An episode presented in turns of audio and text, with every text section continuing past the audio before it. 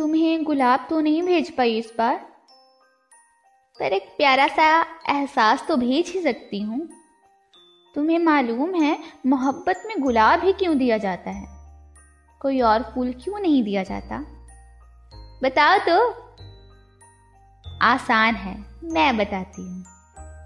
ये जो गुलाब होते हैं ना, ये बहुत प्यारा मैसेज देते हैं। क्या तुमने कभी महसूस किया उस मैसेज को कभी सुना है? मैं सुनाती हूँ।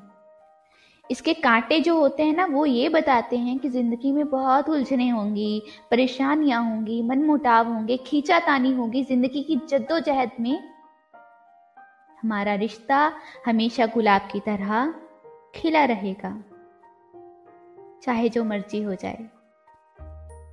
समझे जानू?